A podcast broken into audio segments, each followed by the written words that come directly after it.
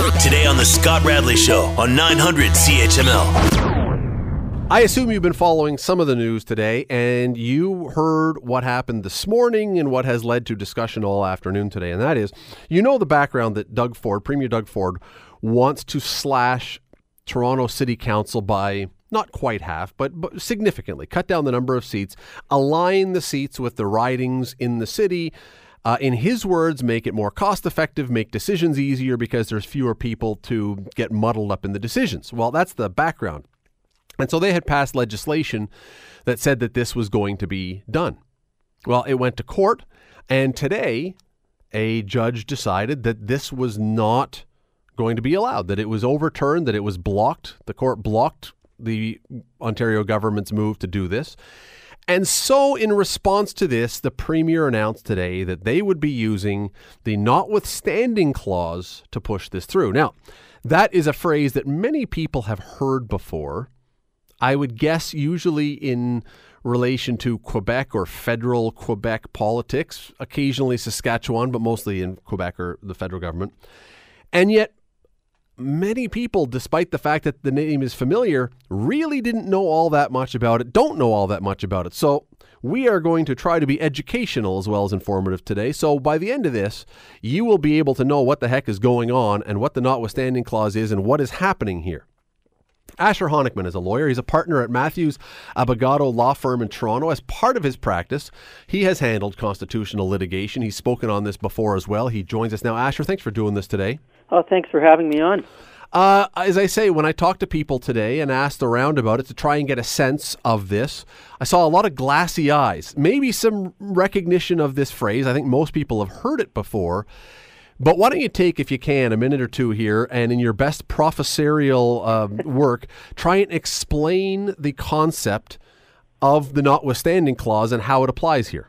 Okay, Scott, I'd be happy to. So, I mean, the notwithstanding clause basically says that the pro- provinces or parliament, when they're passing a law, can put in the law that the law will operate notwithstanding sections 2 and 7 to 15 of the charter. In other words, that even if those laws infringe the charter or if a court determines those laws infringe the charter, the laws will still be valid operating laws. And the notwithstanding clause was really part of the grand bargain that allowed the charter to even happen in 1982. There were a lot of provinces, uh, Quebec among them, but not only Quebec, certainly, that were very uh, hesitant about signing on to, um, uh, you know, what amounted to a Bill of Rights, giving the courts more power. And the notwithstanding clause was the carrot that brought a lot of provinces to the table because it basically said, look, uh, we're going to have this Bill of Rights uh, that's going to look kind of American, but don't worry, we're not going to totally lose our our British uh, parliamentary supremacy heritage. So you provinces, especially, can still pass laws uh, that you want to pass, and if uh, if a, a judge says that the law is unconstitutional, you can invoke this notwithstanding clause. Uh, now, since then, it's essentially become known as the nuclear option. It's been invoked very, very rarely and uh, so and it's never been invoked in Ontario. So this is actually a very historic moment for Ontario to even use the clause, and some some would say politically bold and even dangerous. Uh, to go down this road just because we've never done it before. Well, let's go there for a second because we know there have been many, many times in uh, over the last I don't know since the since the charter was since the Constitution the Charter of Rights was signed, so 1982. There's lots of times when courts, judges, Supreme Court of Canada have overturned something or blocked something that a government provincial or federal, wants to put in, and nobody, uh, or very rarely, have anybody, has any government actually tried to use this. Yes. If it's there for that purpose, why have they not used it?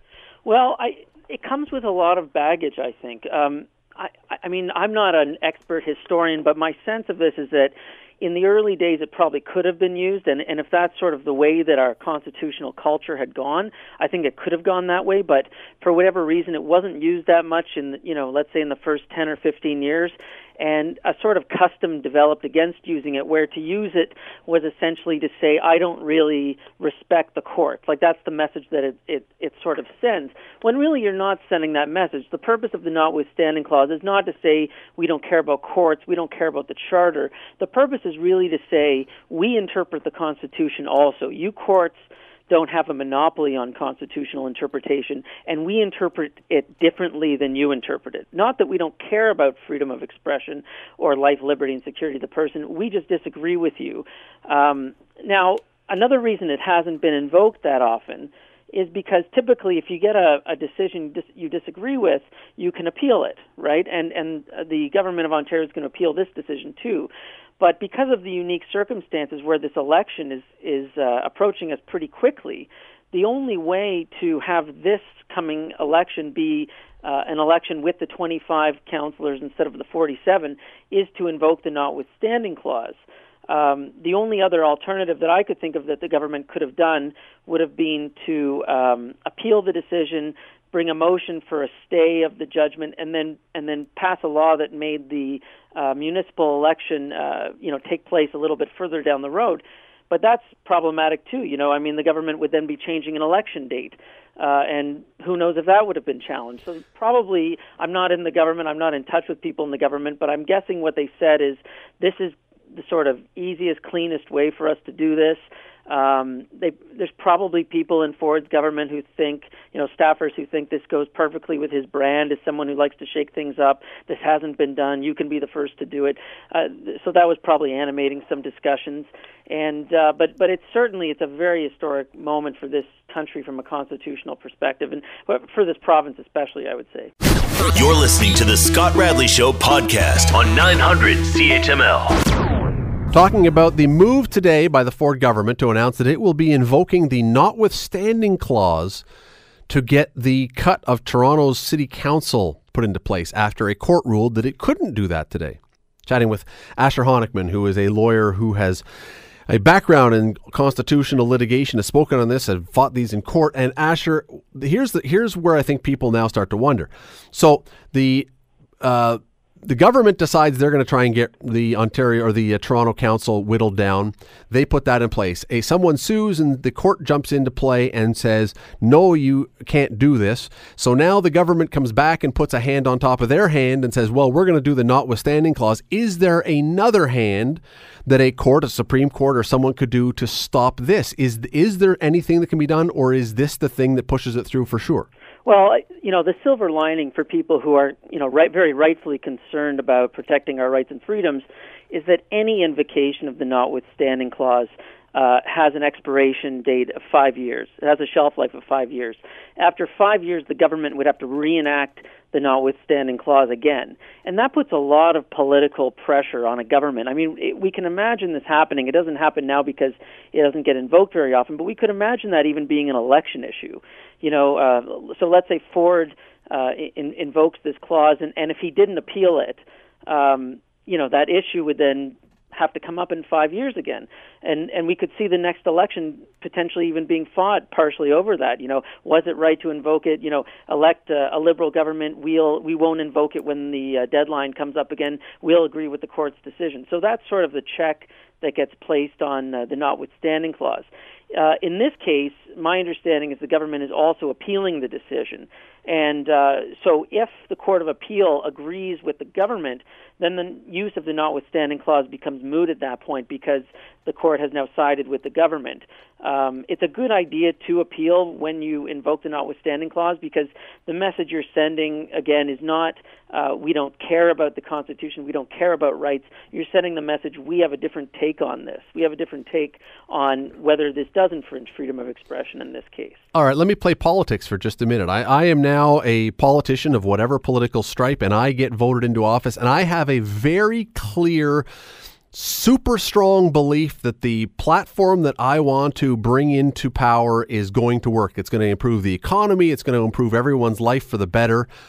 Why would I not just that impose all the things that I want to impose and with each one say, and this is with the notwithstanding clause, and then nobody can stop anything. And for the time of your term, you could, if you really believe in what you're doing, you could prove to the people that this is all going to work. Well, first of all, again, the notwithstanding clause does not apply to the entire Constitution. It only applies to sections two, which contains, you know, freedom of religion, uh, expression, association, assembly. It applies to sections seven to fifteen, which contains all of all of the legal rights and equality rights. It doesn't apply, for example, to voting rights. it doesn't apply to provinces acting outside their jurisdiction. Let's say, you know, if a province enacted criminal law, the notwithstanding clause can't apply to that. Um, you know, we heard we heard uh, there was almost a scandal about this where Caroline Mulroney answered a question from a reporter where they asked, "Are you going to invoke the notwithstanding clause over the federal carbon tax?" you know, and and that's not something you can apply the notwithstanding clause to. So that's the first thing that you don't you can't use it for everything. You can only use it for a few things. But the second thing is that I, you know, as I said, there's a political cost to using it. Even if you have a majority government, um, you know, I, I think if if you're a government that is just using it you know, without any care, just sort of saying we want to do what we're going to do, you'll very quickly develop uh, a reputation for being sort of authoritarian. Because if you disagree very thoughtfully with one or two court decisions, that's one thing. But if you're passing it, uh, if you're including the notwithstanding clause in every bill you're passing, you really are sending the message: we don't care about the Constitution, we don't care about courts, we don't care about rights. And I, I think that would taint whatever party would do that. I think it would certainly taint whatever premier or prime minister would would spearhead that. That said, and, and I agree with you. I mean, I was I was obviously throwing out an extreme situation, but uh, you know, it, here's the thing though: we have heard a lot of people talking in recent years about their distaste for activist judges, that they believe that politicians were elected to make the rules, not judges, that politicians were elected to decide, the people have chosen the politicians, the people haven't chosen the judges. Will there be some people who are applauding this then, saying, thank goodness somebody has now taken the power out of the unelected people's hands and at least made the people who are going to have to answer to the electorate the ones making the call? Well, certainly. I mean, there's there's going to be a lot of people who like this decision just because it you know takes power away from courts, gives it to elected representatives, etc. I, I would just say we have to be cautious about that. Um, it's there's nothing wrong with taking an individual decision, saying I don't like this decision. I think it was poorly reasoned. The the government's right to appeal it, and their right to invoke the notwithstanding clause in this case. But if we get away from a mentality of of understanding the importance of the charter of the entire constitution and of court and of the role of courts in enforcing those things then we can really lose something. Because today it can be a policy that you really like and you're saying oh thank god the government is you know passing this stuff that I really like. But tomorrow it could be a government you hate and and you would love to have a court in there to say this is unconstitutional. You know it, it depends what your issue is. It depends what uh, you know what stripes the government has. So I think we got to be very careful. And the way we deal with the way we should deal with activist judges is not to say let's get rid of you know judges deciding things. It it should be to focus on individual judgments and say this needs to be better. You judge have to decide, um, you know, more in in in uh, in keeping with the text and in keeping with the purpose behind it, not in keeping with the result you want. Uh, you know, this is a, I, I uh, co-founded a group called Advocates for the Rule of Law.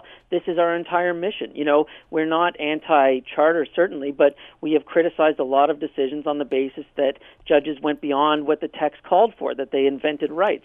So that's what you do when judges do that. You don't throw the whole thing out and say, well, let's just not have courts anymore. Ash, you know what, Asher, your point, we got to go. Your point is bang on, though. It's something that you can love it when it's someone that you agree with, but heaven forbid when it's someone you disagree with, and then all of a sudden they start doing this, uh, you're going to blanch a little bit. That goes on both sides, and it's a, it's a great point. Asher Honickman from Matthews Abogado, really appreciate the time today. Thanks for doing this. Thank you, Scott. You're listening to the Scott Radley Show podcast on 900 CHML. Everybody's favorite three letters around here. LRT. Time to talk about them for a couple reasons. One is because we have a municipal election coming up in just a month and a bit. And this is going to be one of the decisive issues. This is, as we get into this, this is going to be one of the things, guaranteed, that is going to drive people to vote one way or another. We know this. It's been an ongoing thing it's m- clear as mud right now about whether or not the billion dollars from the Ford government is there or isn't there. What can we do with it? Is it whatever? You know all the background of this, right?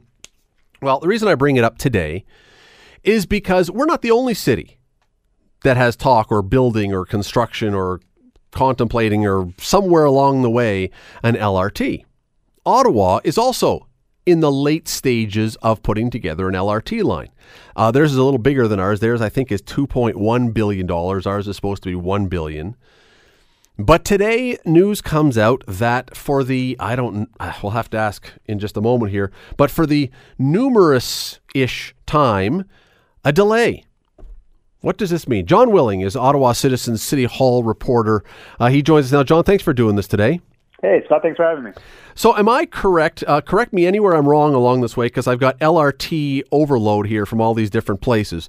This in Ottawa, this LRT was supposed to be ready in 2017 around the time of the Canada 150, right? No, actually, it was supposed to be ready earlier this year, Scott, around May. It was okay. big handover date. We were expecting May 24th.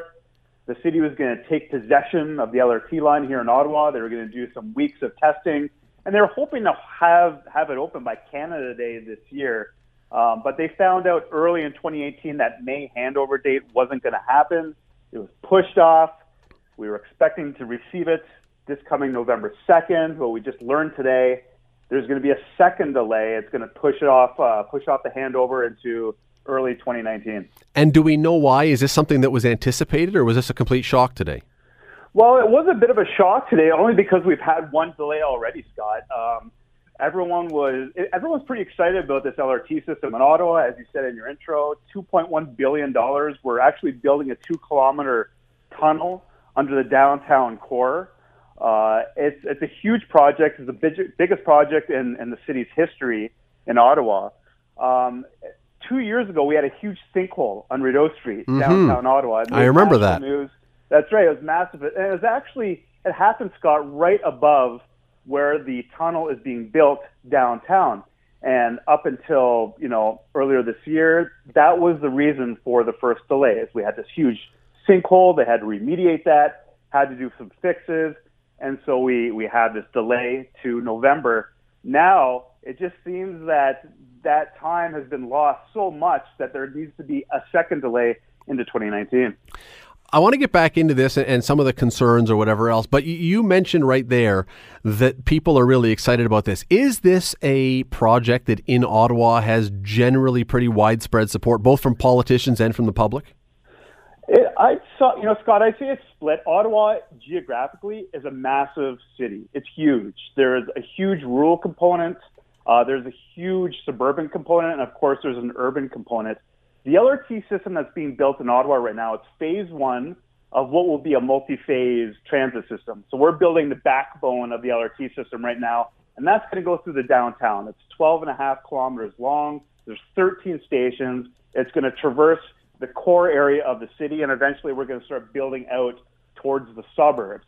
And you know, a lot of people look at this core LRT line that's being built and say, you know, it doesn't come to me. It doesn't come to us way out here in the suburbs. We're spending two billion dollars for what right now? But I mean, the city keeps trying to remind people this is the first phase of many and many more phases to come. In fact, once this first phase opens, we hope in early 2019, the city plans to break down on what they call stage two, and that's going to extend the LRT line out to the the suburbs in, in um, uh, Orleans, which is in the east end of the city, down to the south end of the city. We're going to get a, a rail connection to the, our international airport here in Ottawa and uh, take us out to one, uh, one of the colleges in the city too. So really, this is just the first step of what the city has as a, as a major transit plan.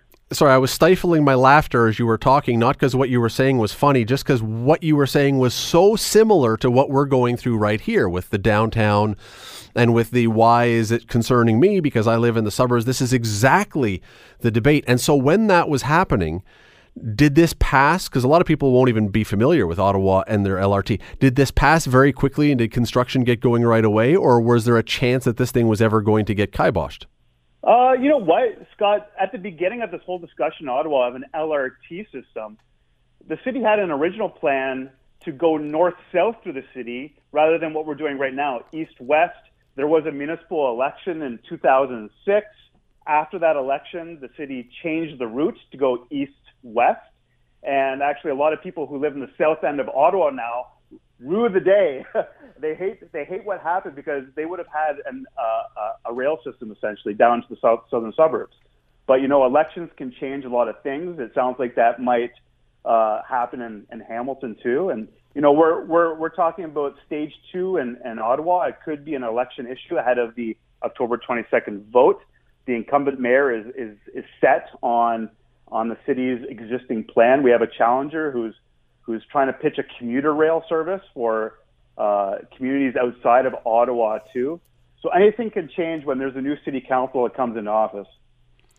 And we got to go to a break in just a second here. When did the construction start on this? How long has it been underway? Uh, it's been going on, Scott, now for about uh, four years, I believe, three to four years. You're listening to the Scott Radley Show podcast on 900 CHML. Chatting LRT, and why are we doing this to ourselves again? Well, not just to torture ourselves, because Ottawa is in the middle of construction. Well, not middle, is at the end stages of construction of an LRT. They had an announcement today of another delay.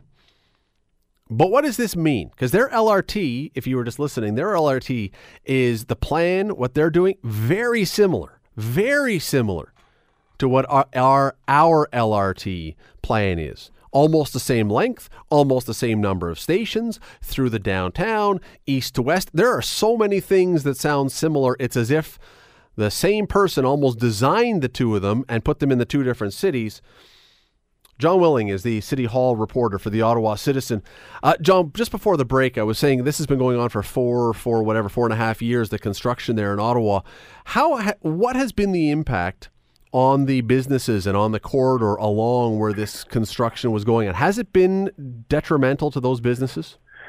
Well, there's a, there's a few parts to that, Scott. First of all, what's happening in Ottawa with the LRT? They're actually con- converting a bus-only road to the LRT line. Mm. So the advantage there is they just have to slap tracks on a lot of the road that's only being used for buses and ch- change that to LRT. Now, once you get downtown, they're building a tunnel underneath the downtown, just a couple blocks blocks away from Parliament Hill, and then it's going to spit out the other side of downtown and keep going on what is or what was a bus only only road. So that's where the advantage is for Ottawa.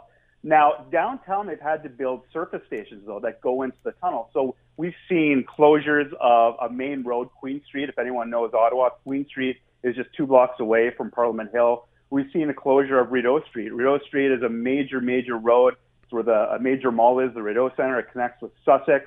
Um, we've seen restricted uh, auto access on both those roads, and we've heard from businesses who are very upset. You know, once you take away car traffic, a lot of people, uh, a lot of businesses get really concerned, and when you start taking away on-street parking spots, as we've seen on both Queen Street here and Rideau, uh, a lot of businesses wondering where people can park. Because a lot of people, you know, want to park right in front of where they're going to shop or get their haircut or pick up their groceries. Uh, so we have had uh, uh, some concern from the business community, community, but like I said, we're we have a huge advantage, and we're just converting a bus road to rail right now. Yeah, it sounds like there's vastly, well, I mean, very little distraction. All things considering what it could have been, considering what it could have been, it sounds like there's not a lot of distraction to everyday life. That you know, there here's the distraction for the average Ottawa resident you know, a lot of the buses, because because we have the advantage of what's called the transit way in the city, where it's, it's just a bus-only road. A lot of those buses have to go somewhere if we're converting that road to rail. So those buses have had to go onto regular streets and have been clogging up some of the streets. They've had to create bus-only lanes on some of the streets. They've had to run buses on the Queensway, which is the major provincial highway that goes through the city. We've had to put the buses somewhere. And so people have been detoured around the city to get where they have to go. So a lot of the frustration has come from the people who are regular transit riders who have to be on a bus a little bit longer, and then from regular motorists who have to, you know, deal with having more bus congestion on their roads too. So it's really impacted a lot of people, but I think that the people who, who's been impacted the most has been everyday uh, bus users. It does strike me today, and there's there's things you're saying that are really reassuring, quite honestly, for people in Hamilton, I think, who would be wondering about the LRT. There are other things that may be less so. The one that stands out to me as one of the less so is when I hear that Ottawa has a second significant, and I think half a year roughly is a significant number, a significant delay. Waterloo, which has an LRT now that's built, but they can't get their trains, it's in a third or fourth delay. Mm-hmm. Edmonton had huge problems with their LRT when it was getting started. They had all kinds of delays. Toronto is having delays. It seems like you can't build an LRT system without planning for You know, the Olympics, whatever budget you have, double it. With an LRT, whatever time frame you have, add a year or two to it. Yeah, you know, our, our mayor here early in the project was using the line, you know, LRT is on time and on budget. And he would trump this line all the time. And, and eventually what would happen is we'd find out that there would be extra costs that aren't a part of the LRT contract and which add to the total price tag. And so all of a sudden it's not really on budget. And then we learn of delays earlier this year well, all of a sudden it's not on time. So you know what? If you're if you're a City Hall, if you're Ottawa City Hall, if you're you know Waterloo Region uh, Hall, if you're Hamilton City Hall, you really have to manage those expectations because it is a massive undertaking. You're talking about a billion dollar project in Hamilton. That's massive. Two billion dollars here in Ottawa with a tunnel that's going under the downtown. I mean, the challenge for city politicians, city bureaucrats, and, and the builder too, is to try to explain to the public how big of a project is, how big of a project this is, and how sometimes one thing, like in Ottawa, a huge sinkhole, could set everything off track. Jon, you keep making me laugh only because you're telling the story of Hamilton. That phrase, that exact phrase, on time and on budget, was used over and over and over building Tim Hortons Field the new stadium here. And of course, it came in maybe on budget, but nowhere close to on time. I still don't think it's even finished yet officially. Um, you might, if, the, if the mayor, if you're a mayoral candidate here in Hamilton, probably the on time and on budget, if you're going to do the LRT thing, probably based on your example, not a good thing to go with. Don't put that on your signs. No, I don't know. with with a huge project like that, you don't know what's going to happen. We live in in Ontario. The weather could be terrible. You could have yeah. terrible winters and construction seasons could be shortened. So, you know, when you put a date, it's when you put a date out there for a timeline, I wouldn't put in, put it in stone. That's for sure. Jon Willing of the Ottawa Citizen, really appreciate the time today. Thanks for this. Thanks for having me. You're listening to the Scott Radley Show podcast on 900 CHML. Don Robertson of the Dundas Real McCoys of ComChoice Realty.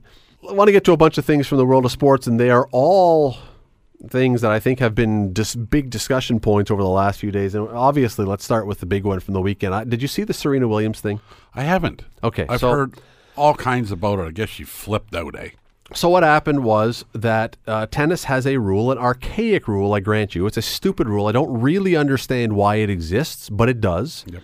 Which is that during your game, you cannot get coaching from your coach. They can be sitting in the stands, they can be wherever, but you can't be coached by them. Again, I don't really know why the rule exists, but it's on the books, and so it's a rule. And the umpire, so after Serena Williams blew a point, it's the finals of the U.S. Open, a big event, huge event, one of the four majors. After she blew a point, she's getting hammered right now by her opponent. She's losing badly. She looks up to the audience, and her coach gives her some rather, apparently, some rather obvious hand signs of some kind. And because of the situation, she'd stop for a moment. The end of the point, she looks up in the audience. The umpire, the chair umpire, sees this. It's blatantly obvious, and he gives her a warning for receiving coaching. At which point, she loses it and says, You're accusing me of cheating. You owe me an apology because I'd rather lose than cheat. I don't cheat. I have a daughter. I don't cheat, blah, blah, blah. Uh, anyway, shortly after, she smashes her racket and gets a another violation, which is after the first one, which is a warning. The second one, she loses a point. And then a few moments later, she accuses the chair umpire of being a thief because he stole a point from her and continuing on, and he deducts a game from her. Anyway, this whole thing led to a huge discussion about whether or not this was sexist because men get away with way more on the tennis court and this should never have happened. And now the judge is the bad guy, and Serena Williams has somehow positioned herself as a modern day Lady Godiva or something. I'm not really sure. Victim for sure. Well, victim for sure that she is fighting for women's rights and blah blah. I don't. I don't.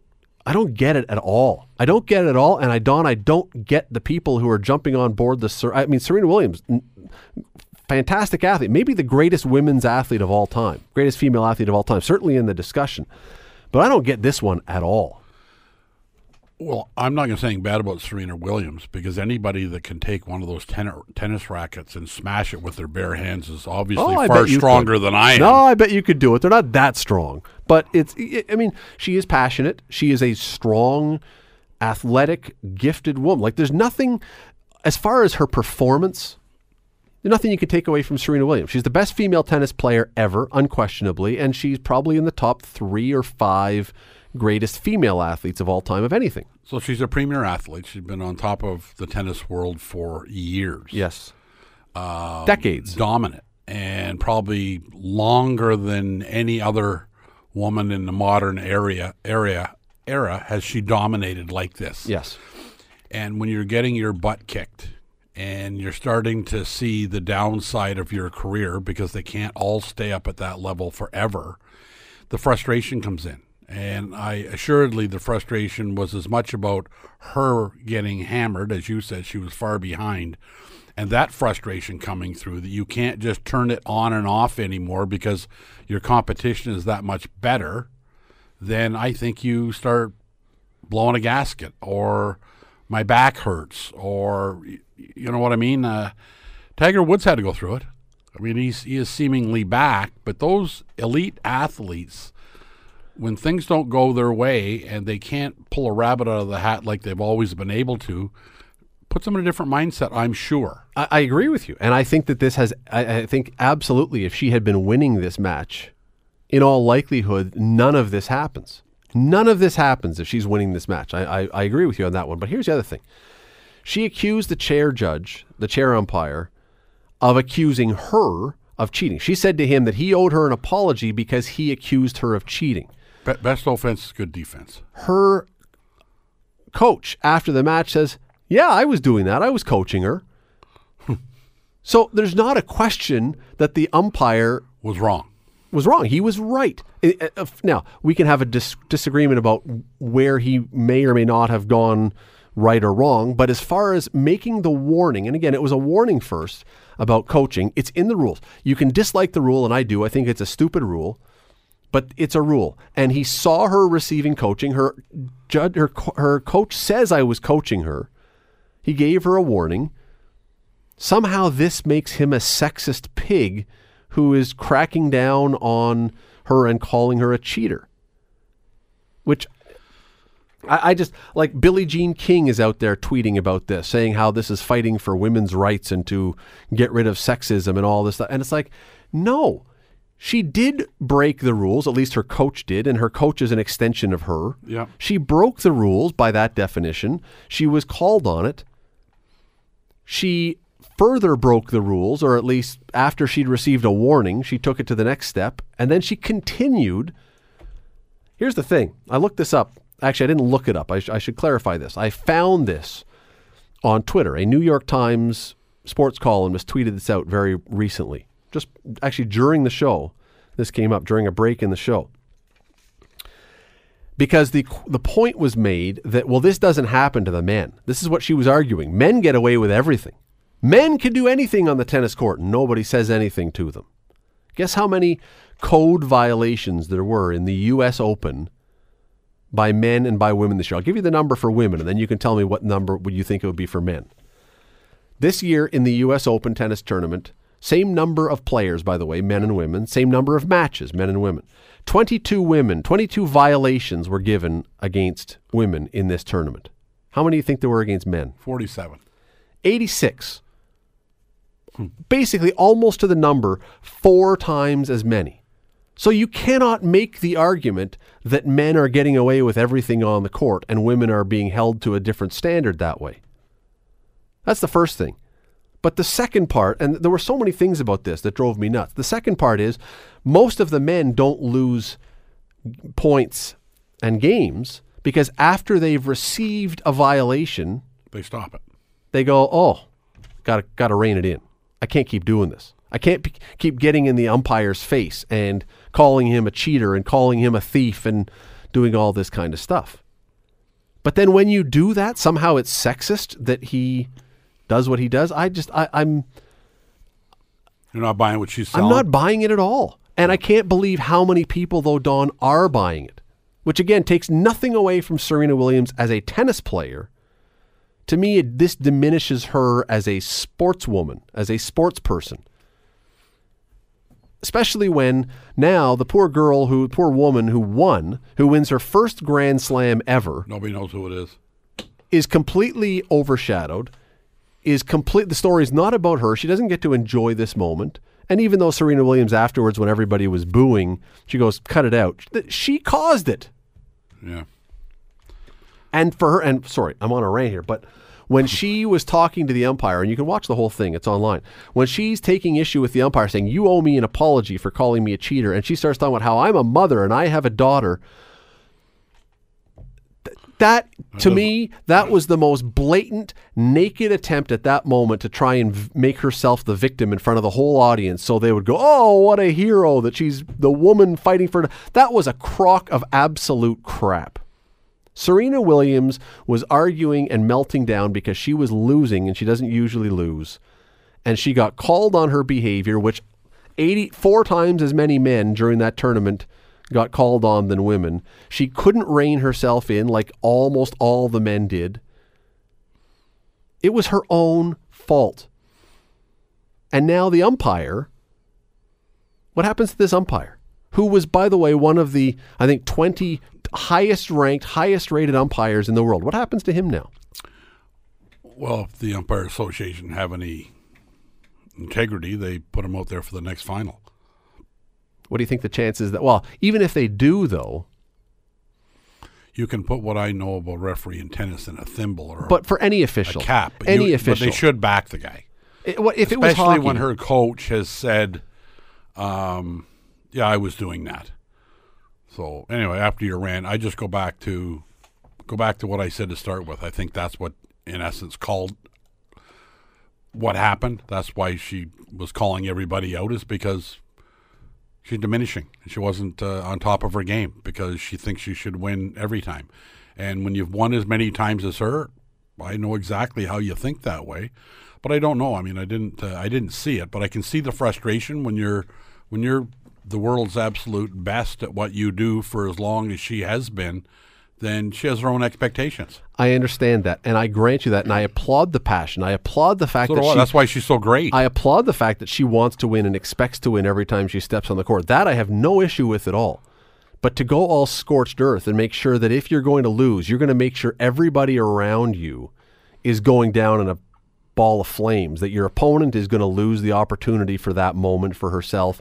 And this umpire now, every time he sets foot into a chair, he is going to be scrutinized extra hard. There's going to be people questioning that he's sexist, that he hates Serena Williams, that he hates women, all this kind of stuff. It's all a crock of crap, and it's all because she decided that she was not going to lose gracefully or graciously. I'll tell you the absurd part about the entire story that I did not know is that during the game you can't be coached. Yeah. It's the only sport I've ever heard of that you can't be coached during the game. Like it's not football, it's not basketball, it's not any of the team sports we're familiar with. Golf, I don't uh, see coaches wandering around out there with their. No, but you could but you could have your caddy as your coach if you really wanted to. Well, I'm sure the caddies And the caddies are thing. helping. Yeah. You tell them the yardages, and Sure. you know what, the way you're hitting this. I mean, they're they're built-in coaches. Yep. Most mostly cheerleaders and, and giving a guy confidence. And I'm sure when they walk from one hole to another, and Sean Foley, a swing coach, is there, and somebody looks at him and says, "What's up?" and he gives them some. You know, it just well, he could walk alongside outside the rope with his I player mean, and talk. It just seems bizarre that you cannot be coached during a game. Who cares? I don't understand the rule. Someone today, I heard someone throw out a possible explanation. I don't know if this is it or not, and that is because it's an individual sport, it would be unfair that the top people at the top of the game who have millions and millions of dollars and all the sponsorships and everything else could afford to fly their coach to everywhere and someone who's ranked number 190th might not. So you have this advantage to the people who have all the money. I I don't know if that's the explanation. Doesn't seem to doesn't seem to fit because I'm sure it's a pretty old rule. I was going to say it seems like it would predate that kind of thing. they didn't just bring it in when the prize money went to money went to No. a million bucks. No, and so that's why I don't think that's it. But I can't think of a better But explanation. when you're for searching for explanations, you got to dig deep, right? and I and I can't I can't find out. I couldn't find out. I looked today to see if I could find out what the root of that was. I can't find where that comes from. Did you ask Siri? I didn't actually ask Siri. Should we, we'll do that during the commercial break. She probably knows. Um, but anyway, I no, I, I, I was, I was disappointed and I don't know if saddened is the right word. I mean, I'm, I'm not lying in bed weeping about Serena Williams, but um, but I was disappointed that someone who has p- positioned herself and in many ways rightly so as one of the great women's champions again, not just on the court but off the court, one of the spokeswomen for young girls and for women, one of the people who has the most heft behind her words that she when she speaks people listen Yeah.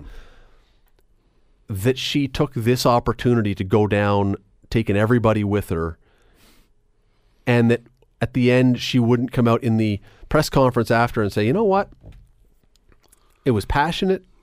I was upset but i was wrong and I apologize to so and to the player, and I apologize to the umpire who I disagree with, but I handled this poorly. That that to me would be a champion. It would. That would be a champion to me. Phil Mickelson earlier in the year got a penalty for stopping a ball that was rolling off the green. Yeah, for hitting it while it was still moving. He's going, I don't care what the penalty is. I'm sick and tired of this because I'm a better golfer than that. There might be a par- parallel there because he's been a premier athlete. He's won major championships. He's a iconic golf figure in the United States and around the world, and knew the consequences. Didn't care. And what would have happened if Phil Mickelson? Well, uh, let me back up for a second because Phil Mickelson, it's a great example. It's a, it's a really good example. What would have happened if Phil Mickelson had gone up to the on course official and got right in his face and just started reaming him at that point? He would have looked like a moron. He would have. He would have looked like an unlikable, boorish moron. He had to wear it. He had to wear it enough anyway, and he was polite about it. yep. Like he had to wear that. You know, people say, but it's the people that don't like him. Right? But let me Saying, ask you another "Well, question, I Don. Do that. so, you know, we always hear that about, you know, in certain situations, and this is not a sexual harassment circumstance by any stretch, but we always hear that it's the power position that gives the person. So Serena Williams is the most powerful woman in tennis by far and is probably in the top three powerful people in tennis. Roger Federer might be in that mix. He's up there in sports. Rafael Nadal might be in that mix, but she's she is right there. She's She in the Nike ad. yeah, she is. And it, when when Serena Williams talks, people she she has a lot of power. So when she goes after this official, this this guy who's the umpire, y- you can't argue somehow that someone wants to make that he is the man, so he is holding power over her. No one knows who he is. She's Serena Williams. And she's in his face giving it to him. She is the one who's flexing her muscles at that point and being intimidating. How would this have played if this was a male tennis player saying the exact same things to a female chair umpire? That hmm. guy would have been destroyed in the press. Just, whether he was right or not, if the exact same thing had happened, if the circumstances were 100% the same, he If would have they been were the same, he'd have been wrong too. he would have. But he would have been destroyed, and nobody would have said he was fighting for some rights of something. And I'm pretty sure bringing up the fact that he was the father wouldn't have. You think that would have helped? You think that would have made him more of a hero or more of a victim or more of a what? No, it would have been a pathetic thing to do, just like when she brings it up. This is that has nothing to do with anything. She was losing.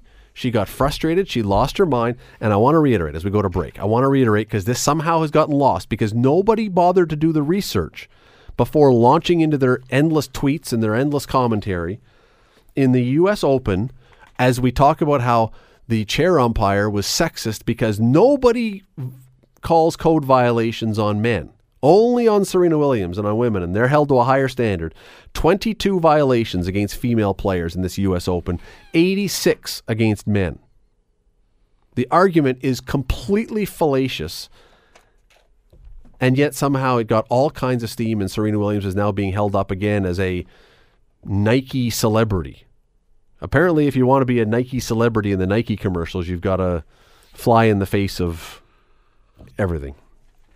Anyway, That's a rant for the day. I, I've, I've, I was so disgusted by it, by her behavior, because I hold her in very high regard as an athlete and as a champion, and I thought this was just pathetic. I don't think you're over it. No, I'm not. Well, no, because this, because again, I'm looking at the woman who won, and that moment should have been hers. And more even than that, I'm looking at that chair umpire whose career now is possibly permanently damaged by this. For what? For doing his job. I, I, I think that I think the official's going to be fine. Maybe. Maybe. You know what? Was Kerry Fraser 100% after he missed that call against Gretzky, or did he carry around that missed call for the rest of his life? He's still carrying it around. All right, he still was able to do games, but that tainted him as an official. That's what I'm talking about here. He yeah, he'll still be able to work games, Yeah. but he is forever now the guy who cost Serena, you know, quote quote cost her. She was already she'd already lost that match for all intents and purposes, but he cost her the US Open. Well, you can probably write a book now. Maybe. Maybe. Although he doesn't say very much. He just takes the abuse. You're listening to the Scott Radley Show podcast on 900 CHML. While we're on the topic of things that uh, bother us a bit and drive us a little bit nuts, have you seen the ads on one of Canada's national TV networks for the coverage that is going to be done of the Humboldt Broncos' first game this year? No. Well, I've been too busy selling real estate to watch Well, that's good. a I'm- lot of TV. I'm. I'm, I'm glad that it's going that well. So, uh, one of the TV networks has decided they are going to cover the first game. And I would describe the ads leading up to this thing as maudlin, almost exploitive, quite frankly. And that's that's what I think about this whole thing at this point. They had n- no uh, outside of Saskatchewan, there had never probably been a Humboldt Broncos game shown on national TV. And to me, it just it comes across. Maybe maybe you disagree, and feel free. But to me, it comes across as exploitive. That we've now got a bunch of kids who I don't think any of them were on the bus that had that accident last year. It's simply the jersey that's going to be the same, the sweater that's going to be the same in the arena and the town. I think some of them are back. I, I don't know if any of them are. I'm not sure. Maybe there are one or two, but It's not many. I just yeah, and and because of tragic reasons, because of many, and we all understand the tragedy. And this is not belittling the tragedy. This isn't making fun. This is the con. This is the opposite of that.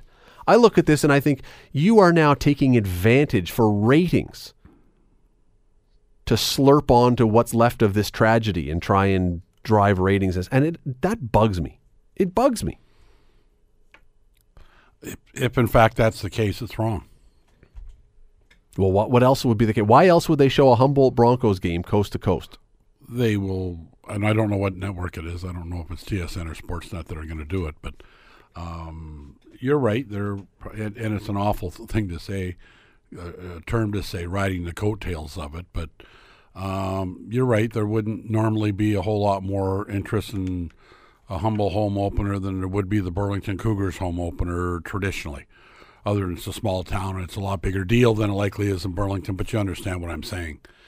And uh, you're right, and I don't know if keeping that fresh in the face. Um, I don't know the value of it. I don't. I mean, it's nice to support Humboldt. They've had lots of support. Pardon me, you know, uh, uh, a great guy, Billy McDougall, that had played for me and played the American League, and you you had him on your show. Um, I know it was very touching for a lot of those players, but I get that they live there. Sure. And at the time- they played on the team. And at the time, covering the coverage and everything of the tragedy, by and large, I'm not going to take any issue with it. I think it was. it was pretty well done. I think it was well done. I mean, you can say you can argue. Some will say it went on too long, or too, no. I, I'm not going to go down there. I think you, the the people who covered it did the very best job they could to be respectful and to cover it. And if you think that it may have been this or that, that's that's fine. We all have f- tastes or, or feelings about how this. But I thought it was fine. I thought it was. I thought our country rea- reacted in a very appropriate Yes. manner. I Yes. lowered the flag in front of my house to half mast. to put a hockey stick out. See, I mean, yeah, and that- yes, I did. and that's all. And I'm smart enough to know that nobody was coming to get it. No, but that's that's good. Like that But it- that stuff is it made all me good. feel good, and I thought it was the right thing to do. that stuff is all good and no one is going to take issue with that one and the coverage of the funeral was terrific Yeah. and of the memorial service and all that stuff I- it, it this for some reason though is just in my craw So you're thinking it's it's now time to leave it, and maybe do maybe do a, a little revisit at Christmas time to see how things are going and how's the community reacting. And I- do you uh, here's the question I, I will I, I may I reserve the right to come back and tell myself tell everybody and say that I was completely wrong on this one but it's my absolute expectation that this game is going to be played and broadcast with the intent of trying desperately to wring a few more tears out of people. I don't believe that this game and look I again I will come back here and say if I was wrong afterwards if it's just covered as a hockey game. But the I'm willing to bet money that this is going to be done in a way to try and be as emotional and as tear jerking and everything else as possible, which to me is what changes this and takes it from a hockey game that you can defend covering to something that we are going to jump on the tragedy and try and get a few more ratings points out of. That's that's the disagreement I have with it. what network is it? It's the three letter one. Oh, okay. And and again, they did a fantastic job on the funeral. This is not about them. They have all the rights for uh, Hockey Canada. Yeah, but they, anyway, they did it. The, the- what they did at the funeral was was terrific. Yeah. They did an amazing job there. I thought the memorial was great. I, I, I thought the fact that the prime minister was there and just sat out amongst the people, Yes. and, and Don Cherry was there and did the same thing. he and Ron MacLean just sitting in the audience with the people. I didn't And- know they were there to like and flash Justin on them when they were leaving. Justin Trudeau just sitting with people. I thought, you know, kudos to him for that one. I thought that was as as They all played it well. All everybody. It was as good a moment as he'd had. The minister got up. I, I found him fa- fabulous. Yes. Everything about and, and Yeah. the way the network covered it, I thought they got full marks. This is Yeah. not about the network. This is not about some bone to pick with them. I thought they did an amazing job with it. And their coverage of the tragedy was very, very good. But there's a point at which you have to say, is this really what we want to do to try and continue this thing? Because we don't have the hockey rights. I, I don't know what they're thinking.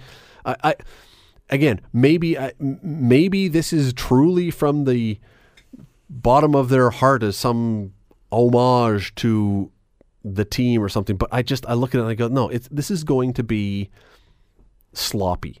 And I don't mean poorly produced. I mean this is going to be an attempt to try and squeeze tears out of people. And that to me, we're past that. We, if you're going to cover a game, cover a game. And if and if they cover the game, and this game is covered as a hockey game as it would be if it was the Leafs or the Burlington Cougars or the Hamilton Bulldogs or whatever. If you're going to do that, then I will say I was wrong. You did a great job and you brought this to the country and good job, but I have a feeling we're going to be seeing every attempt to interview every sad person, every person who's weeping about something and there's nothing wrong with weeping, it's just it seems like it's taking advantage. Anyway, my thought. I'd love to hear from people. Radley at 900chml.com. What do you think? Was this something that you would think is a is a good idea, is fair, is something that they should be jumping on? If they're, you know, if they're, if you're right, if they cover it as a game like that, and they they do it as a tribute to the hockey organization and the community for carrying on, then I mean, there, there, there wasn't much chance the hockey team was going to fold. They've never had so much money in the bank in their entire life, and it it's not all going to be used for hockey programs. But I mean, the the GoFundMe page was something we've never seen in Canada Nope. before, which is again, I think it was the right thing to do if it's going to the families, and I, And I think all assume the GoFundMe- will take care of it. Yeah, and I think all the GoFundMe is going to the families. But when you talk about like, there's probably more people in Canada that own Humboldt Broncos sweaters now Yeah. or T-shirts or whatever, and that went to the team coffers. That's fine. That's fine. So you're right. The team. But I think gonna- if, if the approach is that, that these guys the, the, that run the organization are carrying on under trying circumstances and trying to rebuild and keep the uh, keep what's really important to the, the, the hockey fans, the Humboldt front and center, I think that would be a nice thing if they're doing that. If that's what they're doing. And I'm and again, just to clarify, I'm not saying that when you cover a story like this that there will be no parts. No, they have, That to, will have to be acknowledge it, right? You can't let on like right? it didn't happen. I'm talking about I'm going to wait and see if this thing is done with the express purpose of trying to And you'll know. that. And You'll you'll know right away. it, yeah. You'll know right away. If this thing starts with a bunch of tinkling piano keys and soft frame, fr- f- you know, shots of this, and f- you know, if they cover it as a hockey game to honor the team, great. I guess great. I, I again, I uh, we'll see. The Scott Radley Show. Weekday evenings from 6 to 8 on 900 CHML.